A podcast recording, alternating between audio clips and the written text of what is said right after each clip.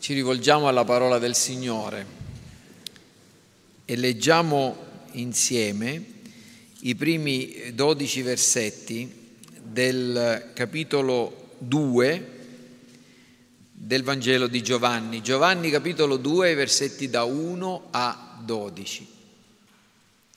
Questa è la parola del Signore. Tre giorni dopo ci fu un matrimonio in Cana di Galilea e la madre di Gesù era là. Anche Gesù fu invitato con i suoi discepoli al matrimonio. E venuto a mancare il vino, la madre di Gesù gli disse: "Non hanno più vino". Gesù le disse: "Che c'è fra me e te, o donna? L'ora mia non è ancora venuta". Sua madre disse ai servitori: "Fate tutto quello che vi dirà". C'erano là sei recipienti di pietra del tipo adoperato per la purificazione dei giudei, i quali contenevano ciascuno due o tre misure di eh, misure. Gesù disse loro: "Riempite d'acqua i recipienti". Ed essi li riempirono fino all'orlo. Poi disse loro: "Adesso attingete e portatene al maestro di tavola". Ed essi gliene portarono. E quando il maestro di tavola ebbe assaggiato l'acqua che era diventata vino, egli non ne conosceva la provenienza, ma la sapevano bene i servitori che avevano attinto l'acqua, chiamò lo sposo e gli disse: "Ognuno serve prima il vino buono, e quando si è bevuto abbondantemente il meno buono, tu invece hai tenuto il vino buono fino a ora". Gesù fece questo primo dei suoi segni miracolosi in Cana di Galilea e manifestò la sua gloria, e i suoi discepoli credettero in lui. Dopo questo scese a Capernaum egli con sua madre e con i suoi fratelli, e i suoi discepoli rimasero là alcuni giorni. Questa è l'ultima domenica dell'anno, che è anche l'ultimo giorno dell'anno, e ci tocca di riflettere su questo eh, miracolo compiuto dal Signore Gesù, che è non solo importante ma anche molto molto istruttivo. E pensateci, se Giovanni non ci avesse raccontato di questo miracolo noi non sapremmo nulla, perché di questo miracolo non c'è traccia nei Vangeli sinottici.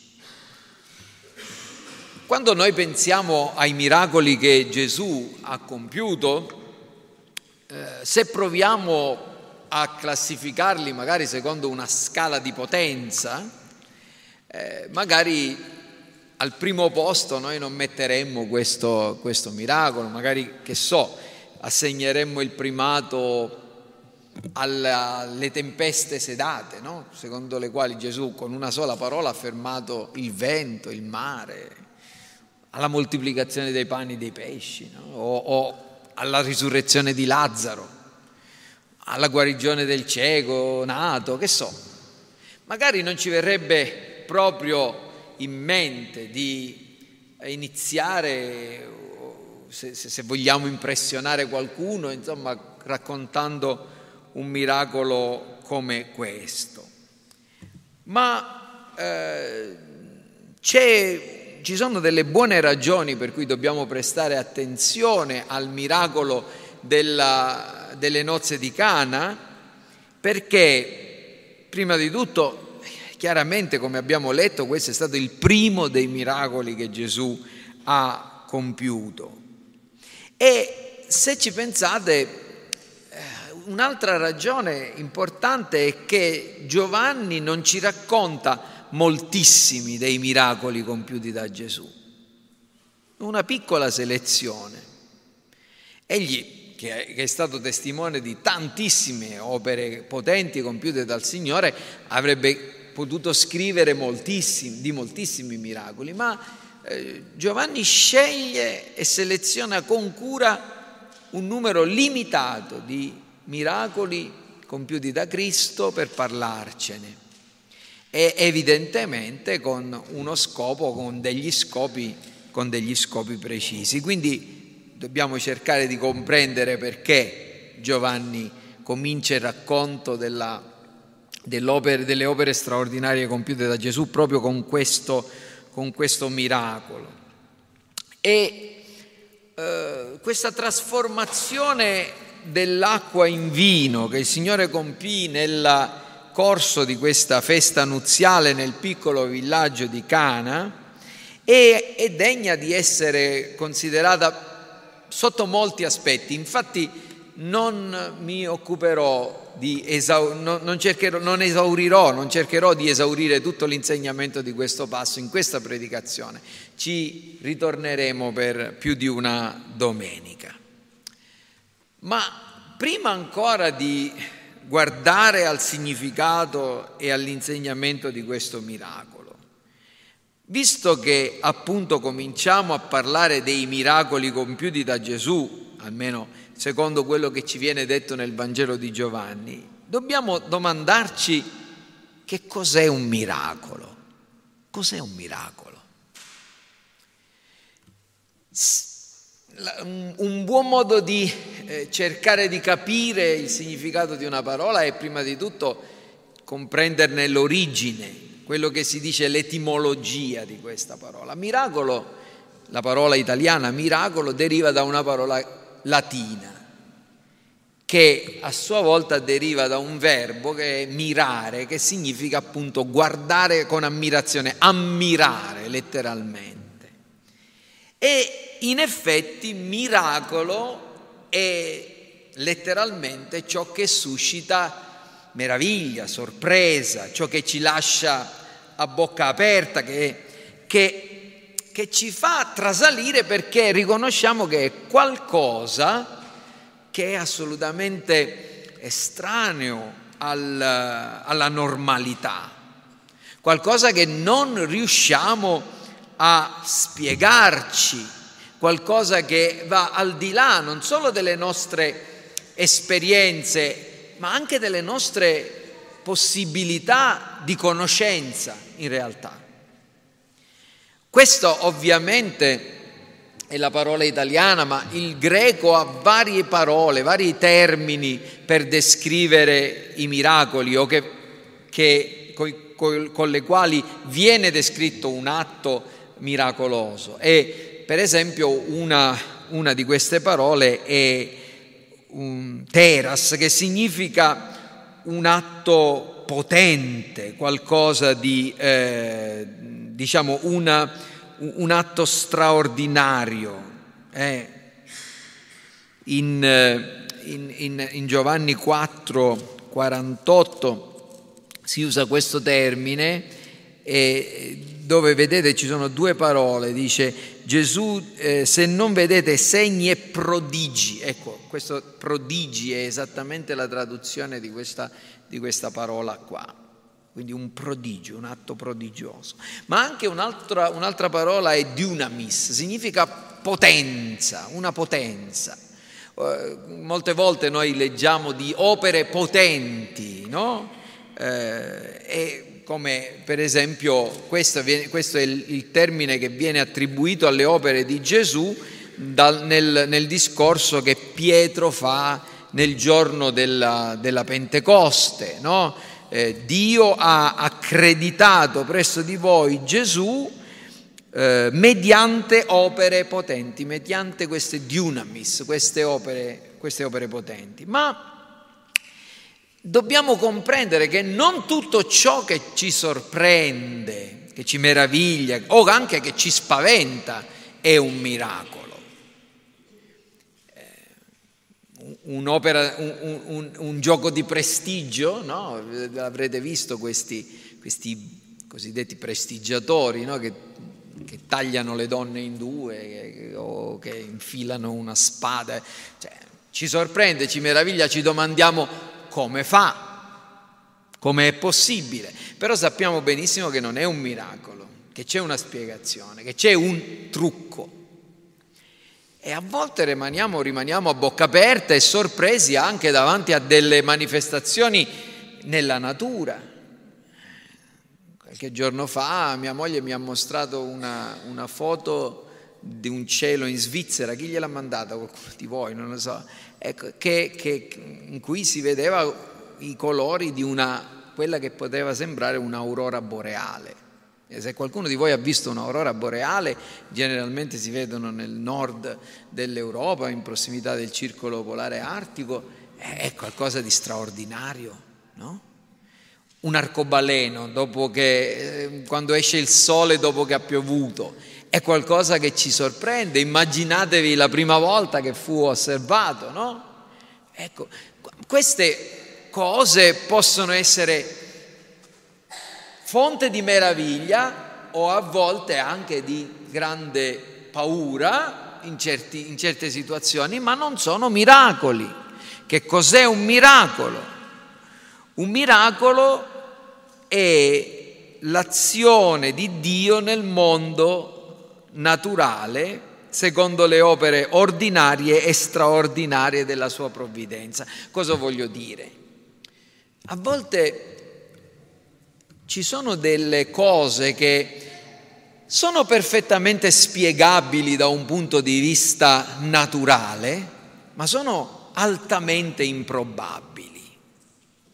Altamente improbabili, perché sono il concorso di tante, di tante, di tante, eh, di tanti fattori che, messi uno accanto all'altro, seppure sono dal punto di vista naturale comprensibili e spiegabili, ci lasciano profondamente dubbiosi rispetto alla loro stessa possibilità che si verifichino.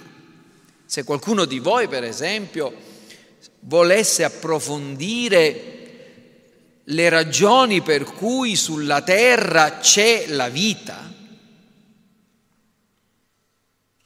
pur senza invocare la, l'azione soprannaturale, dovrebbe essere costretto a riconoscere che un pianeta come il nostro, che ha la giusta dimensione, grandezza, l'esatta distanza dal Sole o dalla sua stella, un'inclinazione particolare del suo asse, un campo magnetico e decine di altri fattori, sono assolutamente del, delle cose naturali,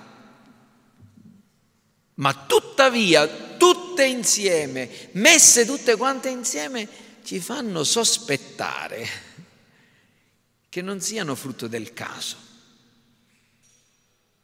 Ora, in un certo senso si può parlare di un miracolo anche quando si tratta di un concorso di quelle che i teologi chiamano cause seconde o cause naturali, che però provocano un effetto che non è pro- molto probabile, è estremamente improbabile, è inatteso.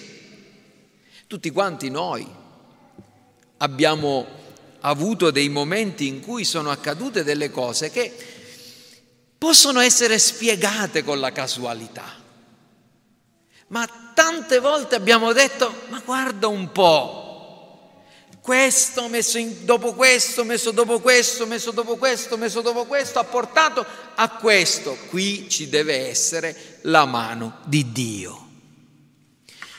Non lo possiamo dire con certezza matematica, tuttavia c'è un, diciamo, ci lascia il sospetto che ci sia il miracolo. Ora, un miracolo è un'azione divina che a volte si può verificare anche semplicemente mediante l'uso di cause seconde, ma normalmente quello che più chiaramente viene definito come miracolo è un intervento di Dio nella natura in cui egli interferisce con la natura, in cui una legge naturale viene sospesa o addirittura contraddetta. Gesù che cammina sull'acqua, quello è un miracolo, in cui una legge della natura o più leggi della natura vengono sospese, no? Un uomo fatto di carne e ossa come Gesù era, non può camminare sull'acqua, E in questo caso, in questo miracolo dell'acqua che viene trasformata in vino, eh, anche lì c'è una interferenza di Dio, anche lì c'è una, un intervento che cambia le cose. Quindi che cos'è un miracolo? Un miracolo è ciò che Dio fa quando interferisce e o sospende una legge naturale. C'è un bel libro che forse, se qualcuno di voi avesse la voglia e il desiderio di approfondire questa questione, perché è importante, che è stato scritto da C S Lewis, che si intitola La mano nuda di Dio, ed è uno studio sui miracoli. Lui parla dei miracoli. E C S Lewis definisce il miracolo, in modo più semplice, come un'interferenza nella natura di un potere soprannaturale. Ecco che cos'è un miracolo. Un miracolo è un'interferenza di Dio nella natura e che cambia le cose, che cambia le cose. Nel vocabolario di Giovanni, quando nel Vangelo di Giovanni leggiamo di un miracolo, lui usa una parola in particolare, che la usa più spesso di altre, per definire il miracoloso, questa interferenza di Dio, che è semeon, significa letteralmente segno, un segno. I miracoli nel Vangelo di Giovanni sono segni, sono indicazioni di che cosa? Sono delle indicazioni che ci istruiscono, che gettano luce sulla persona di Gesù. Chi è questo Gesù? Ci, come abbiamo visto alla fine di, questo, di questa lettura, eh, Giovanni dice che Gesù fece questo primo dei suoi segni miracolosi, manifestò la sua gloria e i suoi discepoli credettero in lui. Quindi questo miracolo serviva per, come un'indicazione, un segno, affinché i discepoli credessero in lui. Torneremo su questa storia. Quindi eh, questo è quello che dovevo dire riguardo al che cos'è un miracolo. Ma guardiamo una cosa in particolare questa mattina. Il contesto del primo miracolo di Gesù. Questo titolo, questo, questo sermone oggi ha un titolo piuttosto strano, perché il titolo di questo sermone è Le nozze di Cana, una teologia della gioia profana. Una teologia della gioia profana. Perché Gesù ha compiuto questo miracolo nel contesto di una festa nuziale, di, una, di un momento in cui ci si rallegrava, si mangiava, si beveva, perché no, si ballava, c'erano dei, era, era una festa, era una festa.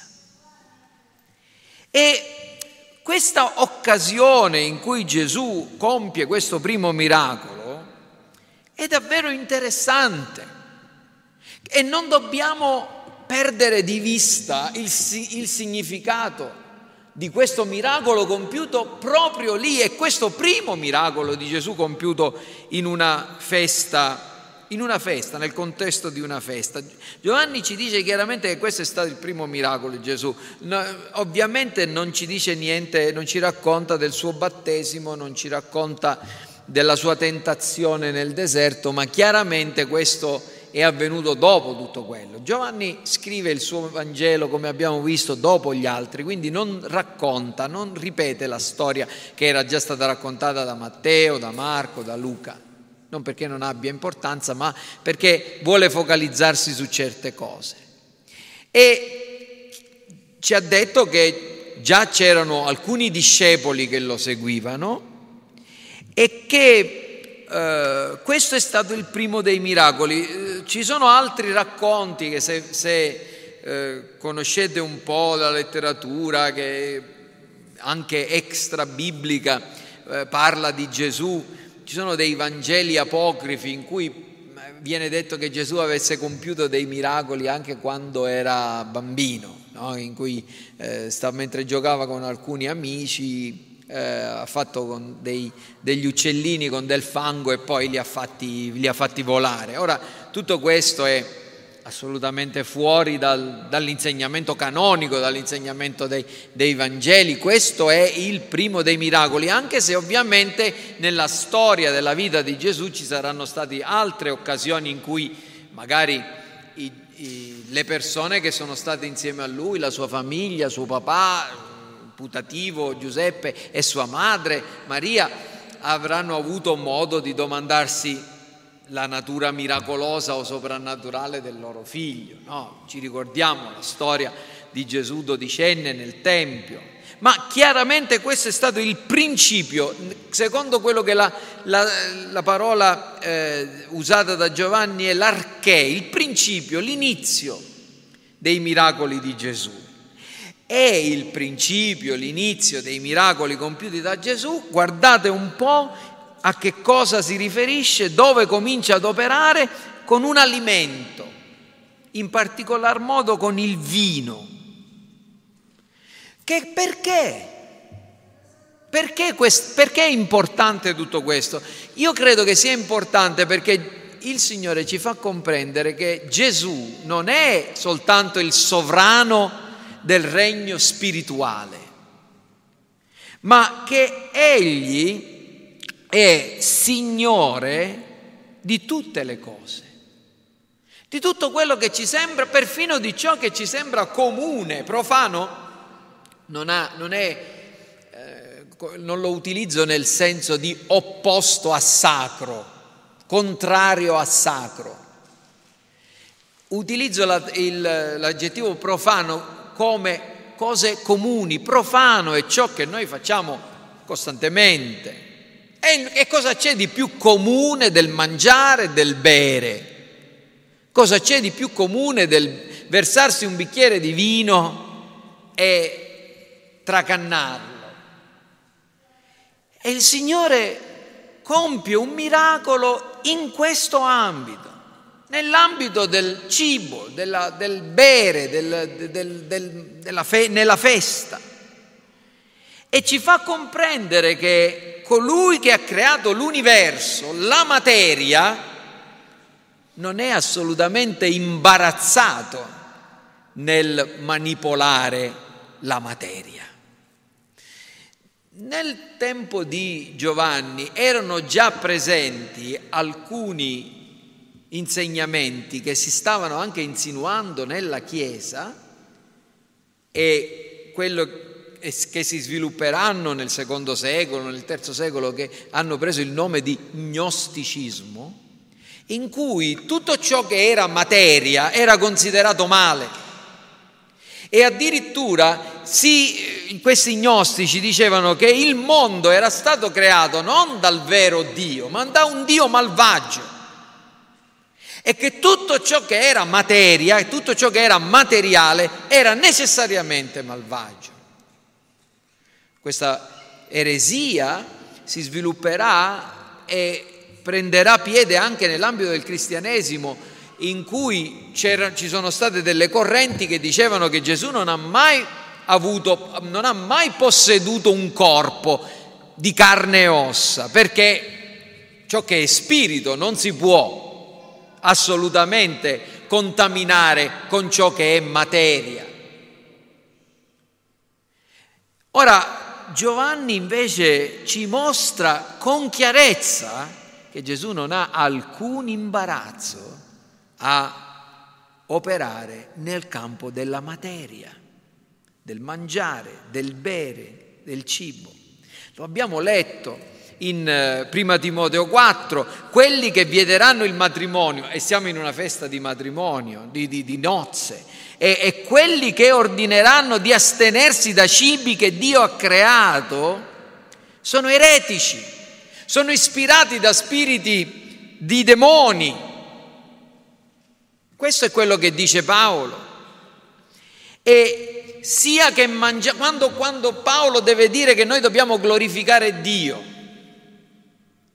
Non dice sia che preghiate, sia che cantiate, sia che leggete la Bibbia, sia che ascoltate un sermone, qualunque cosa fate, fatelo alla gloria di Dio.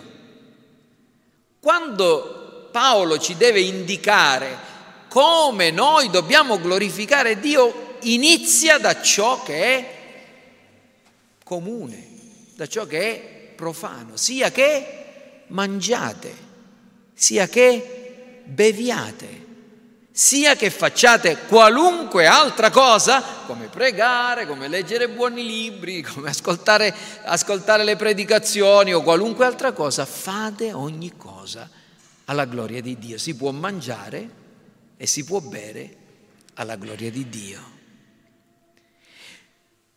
Quindi questo è il principio dei miracoli compiuti da Gesù. Guarda caso, nel regno della materia e del mangiare e del bere. Ma la seconda cosa che voglio osservare è questa, che Gesù compie questo miracolo nel contesto di una festa di nozze, di una festa nuziale. E qua siamo messi al cospetto di questa gioia che è collegata alla Alla, al matrimonio, alla festa. Che cosa significa? Qualcuno ha detto, beh, il fatto che io innumerevoli volte ho sentito nei, in un matri, nei matrimoni predicare sulle feste di Cana, sulla, sulle nozze di Cana, e quindi viene preso come Gesù che benedice l'istituzione del matrimonio. Ma io credo che questo è un insegnamento che era già ben chiaro dall'inizio della Bibbia.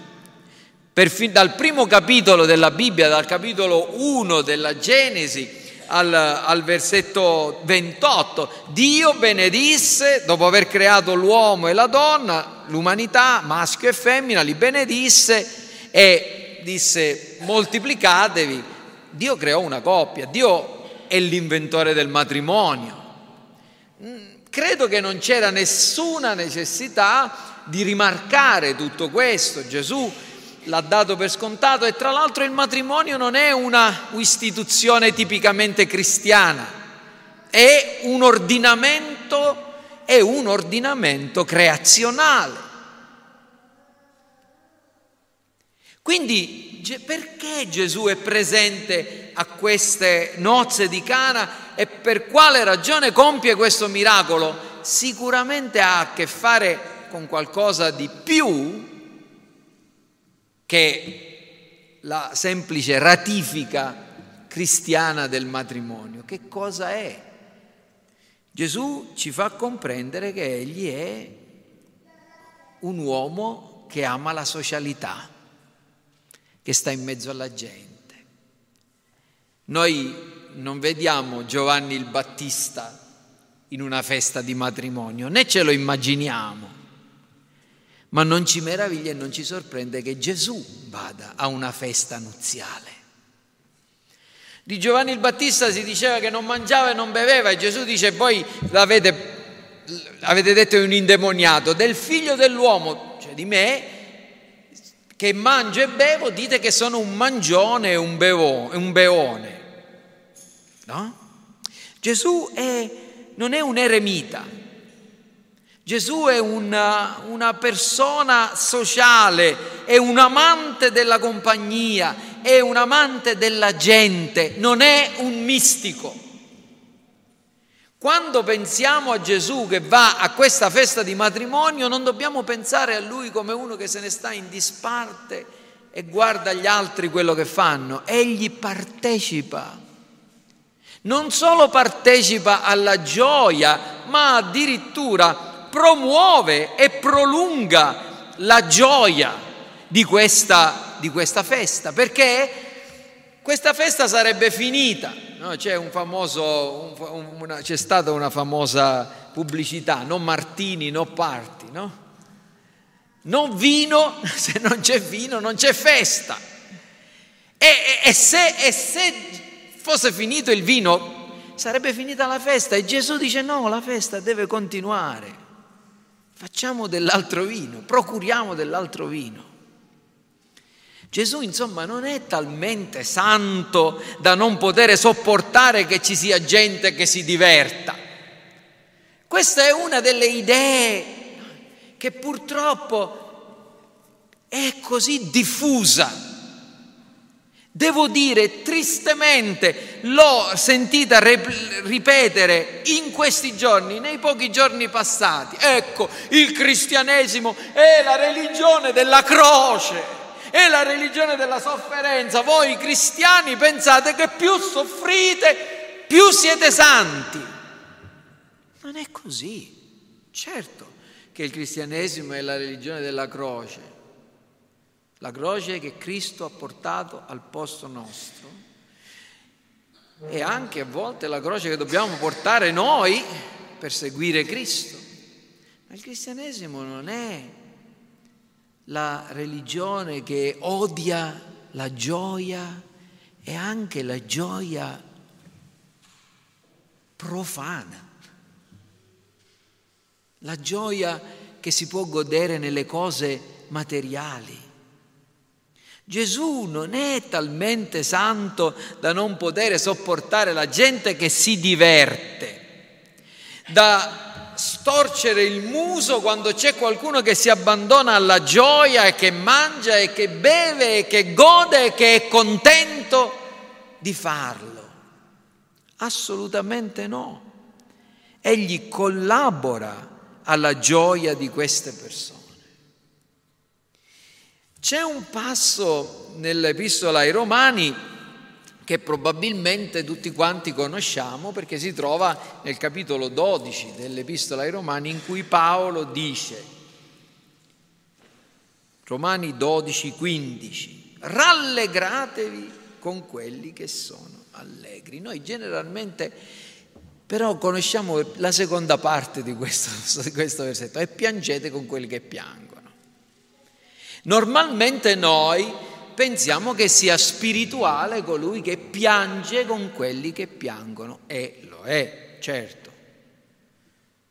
Noi dobbiamo essere sensibili, noi dobbiamo essere empatici, ma io temo che molte volte, e contradditemi se è possibile, il nostro piangere con quelli che piangono è perché noi pensiamo alle nostre sofferenze o a passate o a quelle che potremmo avere nel passato. Quando c'è una persona che si trova nella miseria, noi siamo commossi spesso perché pensiamo alle nostre miserie.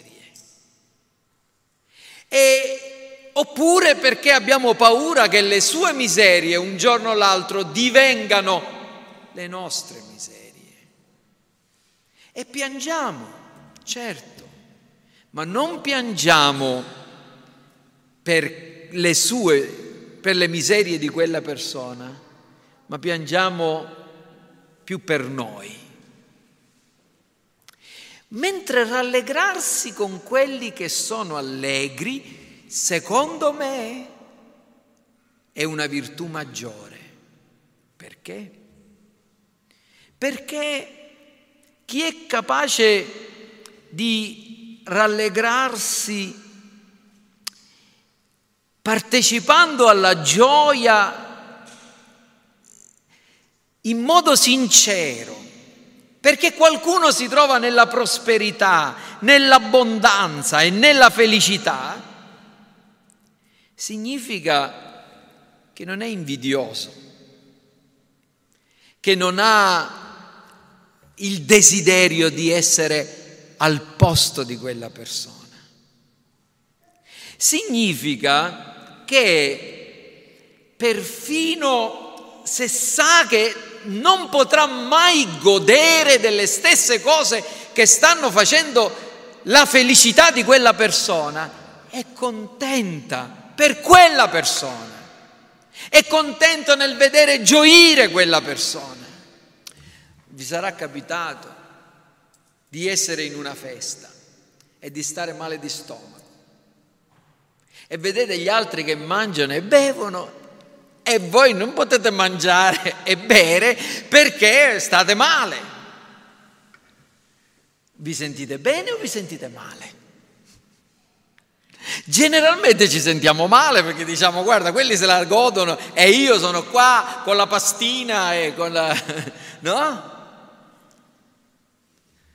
Oppure avete una casa piccola, scomoda e fredda, e un vostro amico vi invita a passare una serata nella sua casa, bella, ordinata, calda e comoda. Cosa pensate? Vi rallegrate per la benedizione che ha quella persona, oppure la prima cosa che pensate è: vorrei averla io questa casa? Rallegrarsi con quelli che sono allegri è una virtù più grande che piangere con quelli che piangono. Gesù non si sposerà mai. Gesù non conoscerà mai la gioia di avere una famiglia sua, una moglie, dei figli. Ma in questo momento si rallegra con chi sta entrando in questa gioia, con la gioia dello sposo, con la gioia della sposa.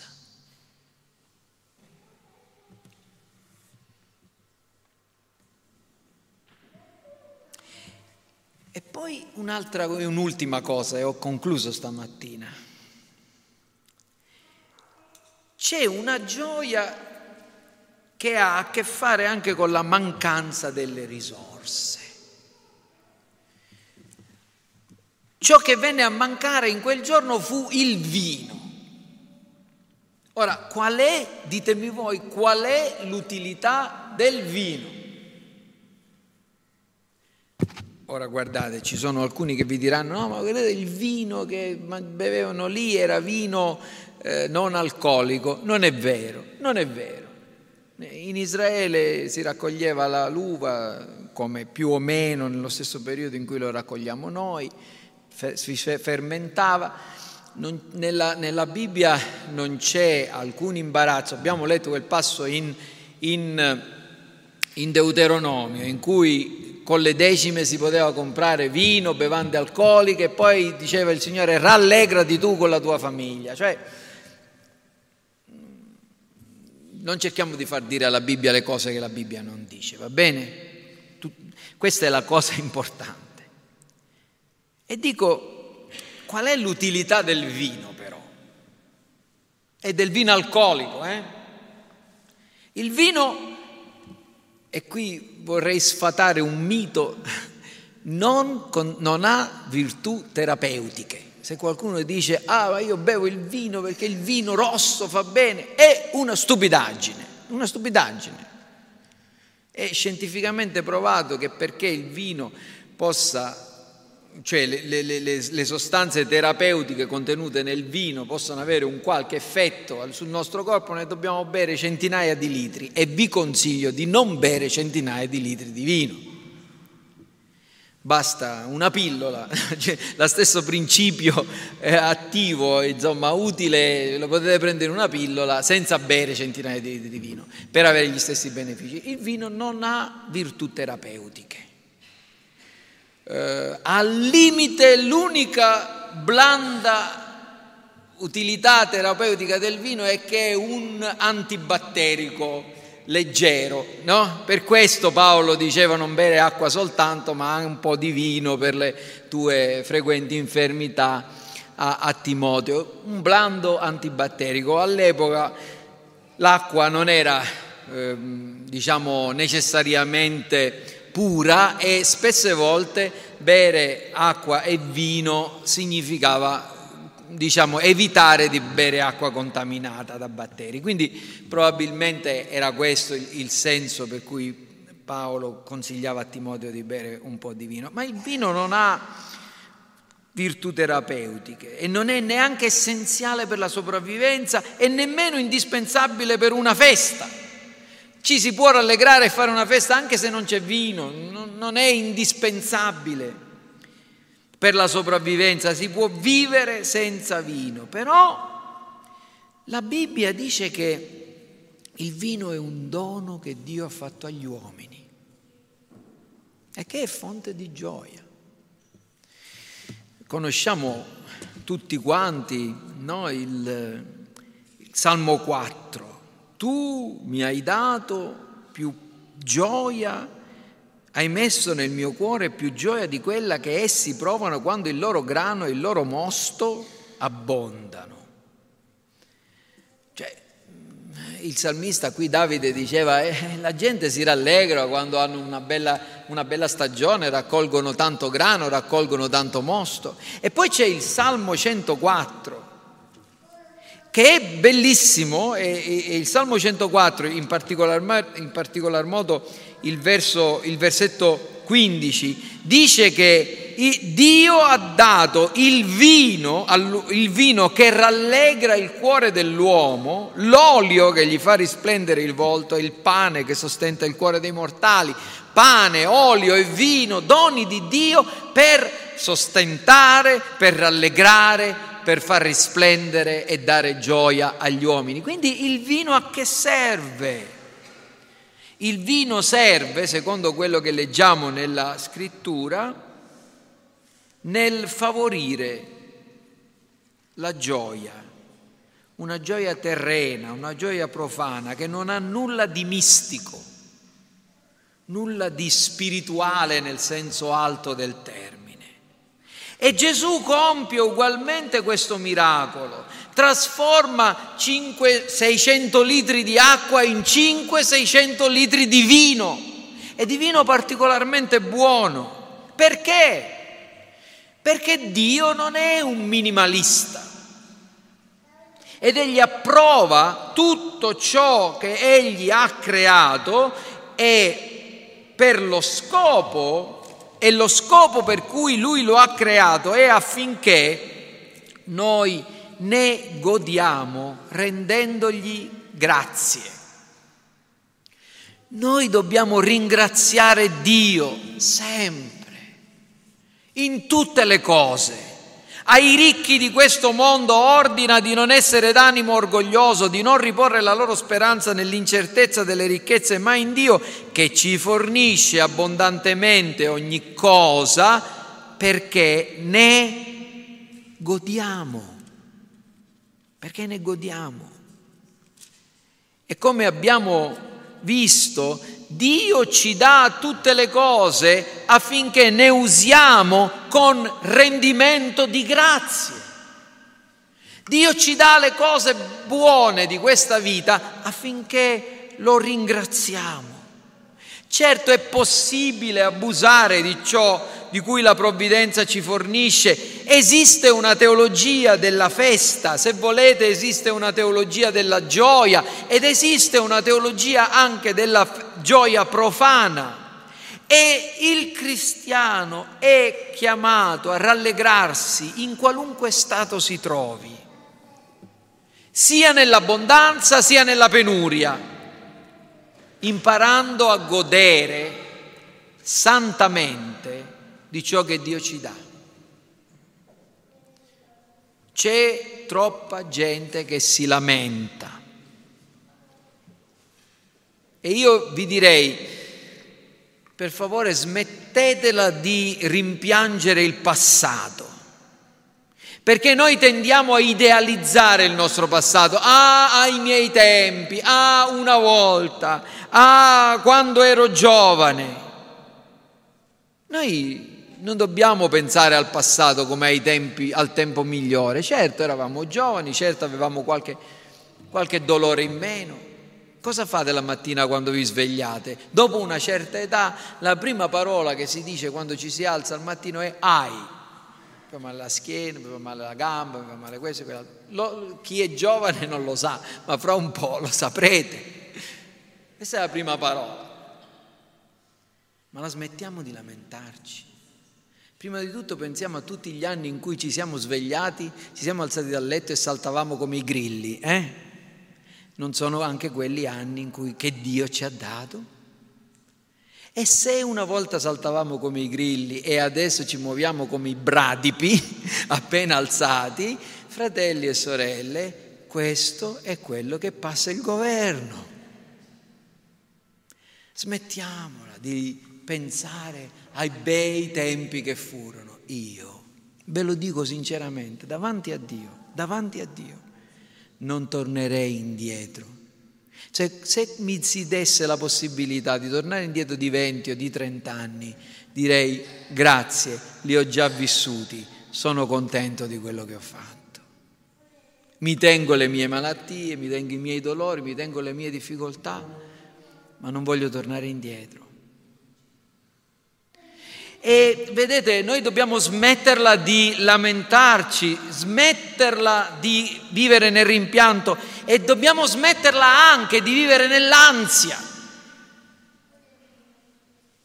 C'è troppa gente che è ansiosa e pensa costantemente al futuro. E devo mettere i soldi da parte, e devo sistemare questa cosa, e devo pensare ai miei figli, e devo pensare ai miei nipoti, e devo pensare a questo, e devo pensare a quell'altro, e vivono nel futuro per timore di quello che il domani possa portare. Ora, Gesù ha detto che noi dobbiamo lasciare a ogni giorno il suo affanno, perché noi non sappiamo che cosa ci porterà il domani, e che seppure facessimo tutto quello che è impos- nelle nostre possibilità per assicurarci un futuro migliore, questo futuro migliore potrebbe non venire mai. Ci pensate? È la lezione del ricco stolto, che aveva avuto una grande abbondanza. Anima mia, mangia, bevi, godi, tu hai molti, molti beni, riposti per molti anni. E la, quella notte stessa gli disse, una voce gli disse stolto, tutto quello che hai fatto, tutti i tuoi nuovi granai, tutti i tuoi nuovi beni, tutti, ti saranno tolti, non te li godrai. Questa notte stessa l'anima tua ti sarà ridomandata. Smettetela di pensare in modo ansioso al futuro. C'è un senso in cui dobbiamo preoccuparci del futuro dei nostri figli, ma fino a un certo punto. A un certo punto i nostri figli devono fare le loro strade e devono pensare loro al loro futuro. E l'ultima cosa che voglio dire: c'è troppa gente che non è contenta di, quella che, di quello che ha.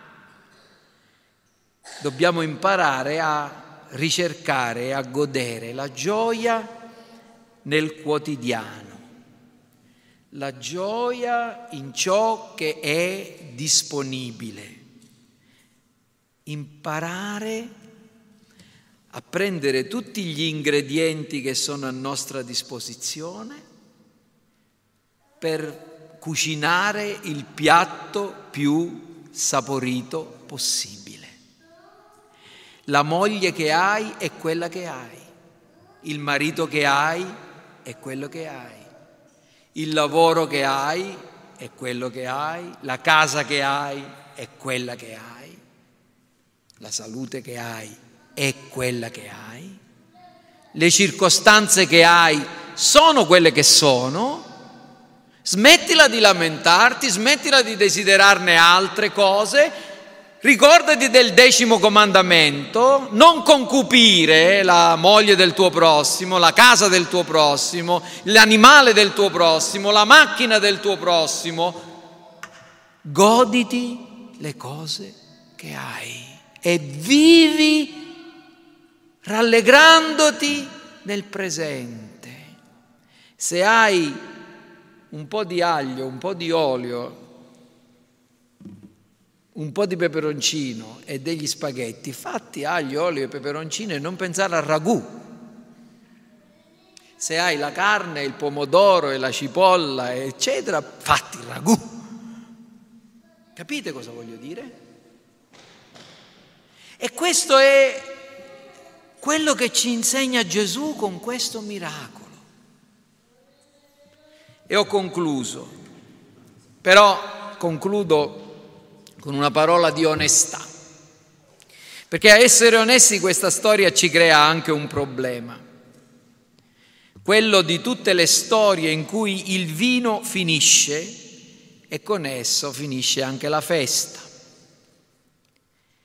E io vi vorrei poter dire che quello che è stato spesso detto con, predicando questo passo, eh, finisce il vino, ma con te c'è Gesù, e se c'è Gesù ci sarà sempre il vino. Io vorrei dirvi che non è così, purtroppo non è così. Spesse volte, anche se c'è, se c'è Gesù, la festa non continua, la festa non continua. Perché dirvi che la festa continuerà sempre non sarebbe giusto, non sarebbe onesto. Cristo è venuto affinché noi avessimo la vita e l'avessimo in abbondanza, ma se Cristo non ci considera migliori se siamo afflitti e viviamo disillusi, come si dice che ci atteniamo alla cruda e dura realtà, è un fatto che, seppure non disdegna la gioia, spesso ci concede di godere della gioia profana, ma questa è solo per un tempo.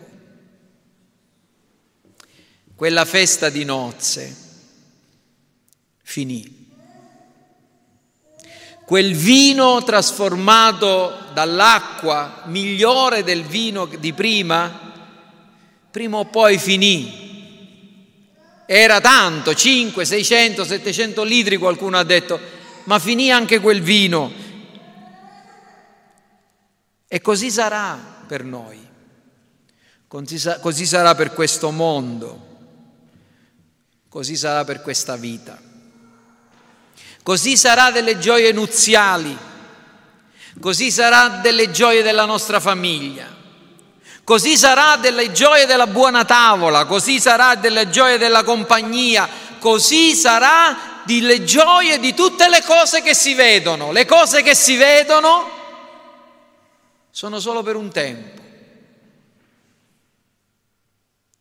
Un altro anno è passato, siamo un anno più vecchi. Siamo un anno più vicini alla fine della nostra vita. E seppure siamo tra quelli che godono e si rallegrano e ringraziano Dio per le cose di questa vita, ricordatevi, fratelli e sorelle, che come finisce il duemilaventitré, come finisce una settimana, come finisce un anno, così finisce la vostra vita, la nostra vita. Il carico di dolori e di gioie di quest'anno passa, tutte le cose passano, e la gioia profana è gioia che dura solo per un tempo, non dimentichiamocelo. Godiamo, sì, santamente, ma ricordiamoci che non godremo per sempre. Tutto ciò che Dio ha creato è buono, Dio ci fornisce i beni affinché ne godiamo. I comandamenti di Dio sono per le persone timorate di Dio. Dobbiamo abbandonare il falso misticismo, imparare a gioire in Dio anche quando Egli ci concede le gioie profane, ma non dimentichiamolo nemmeno per un momento. Questo mondo passa con la sua concupiscenza, ma chi fa la volontà di Dio rimane in eterno. Che il Signore ci aiuti a interiorizzare questa lezione in questo giorno, senza vivere nel falso misticismo, godendo delle cose che Dio ci dà, ma senza cadere nell'errore di pensare che questa vita durerà per sempre. Prepariamoci. Eh, non lo so se è appropriato alla fine di questo sermone citare, citare un cantante secolare, però c'è sta, c'è stato un cantante che ha composto una canzone sull'anno che verrà. E questa canzone finiva in un modo che è adeguato anche per noi. L'anno che sta arrivando, dice Dalla, fra un anno passerà. Io mi sto preparando, è questa la novità. Vi state preparando alla fine di tutte le cose, vi state preparando al ritorno di Cristo, vi state preparando alla fine della gioia profana e all'inizio di una gioia eterna. Io spero che per qualcuno che mi sta ascoltando sia questa la novità, che il duemilaventiquattro sia l'anno in cui prendiamo Dio sul serio e viviamo secondo la sua volontà, perché solo chi fa la volontà del Signore rimane in eterno. Preghiamo.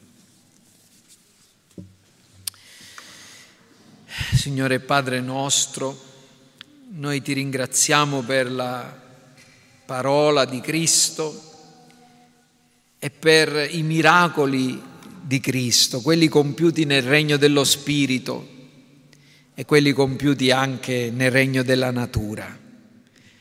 Poiché, o Signore, tu sei l'Iddio che regna su tutto. E ti preghiamo, Signore, che davvero questa lezione possa rimanere presente nei nostri cuori.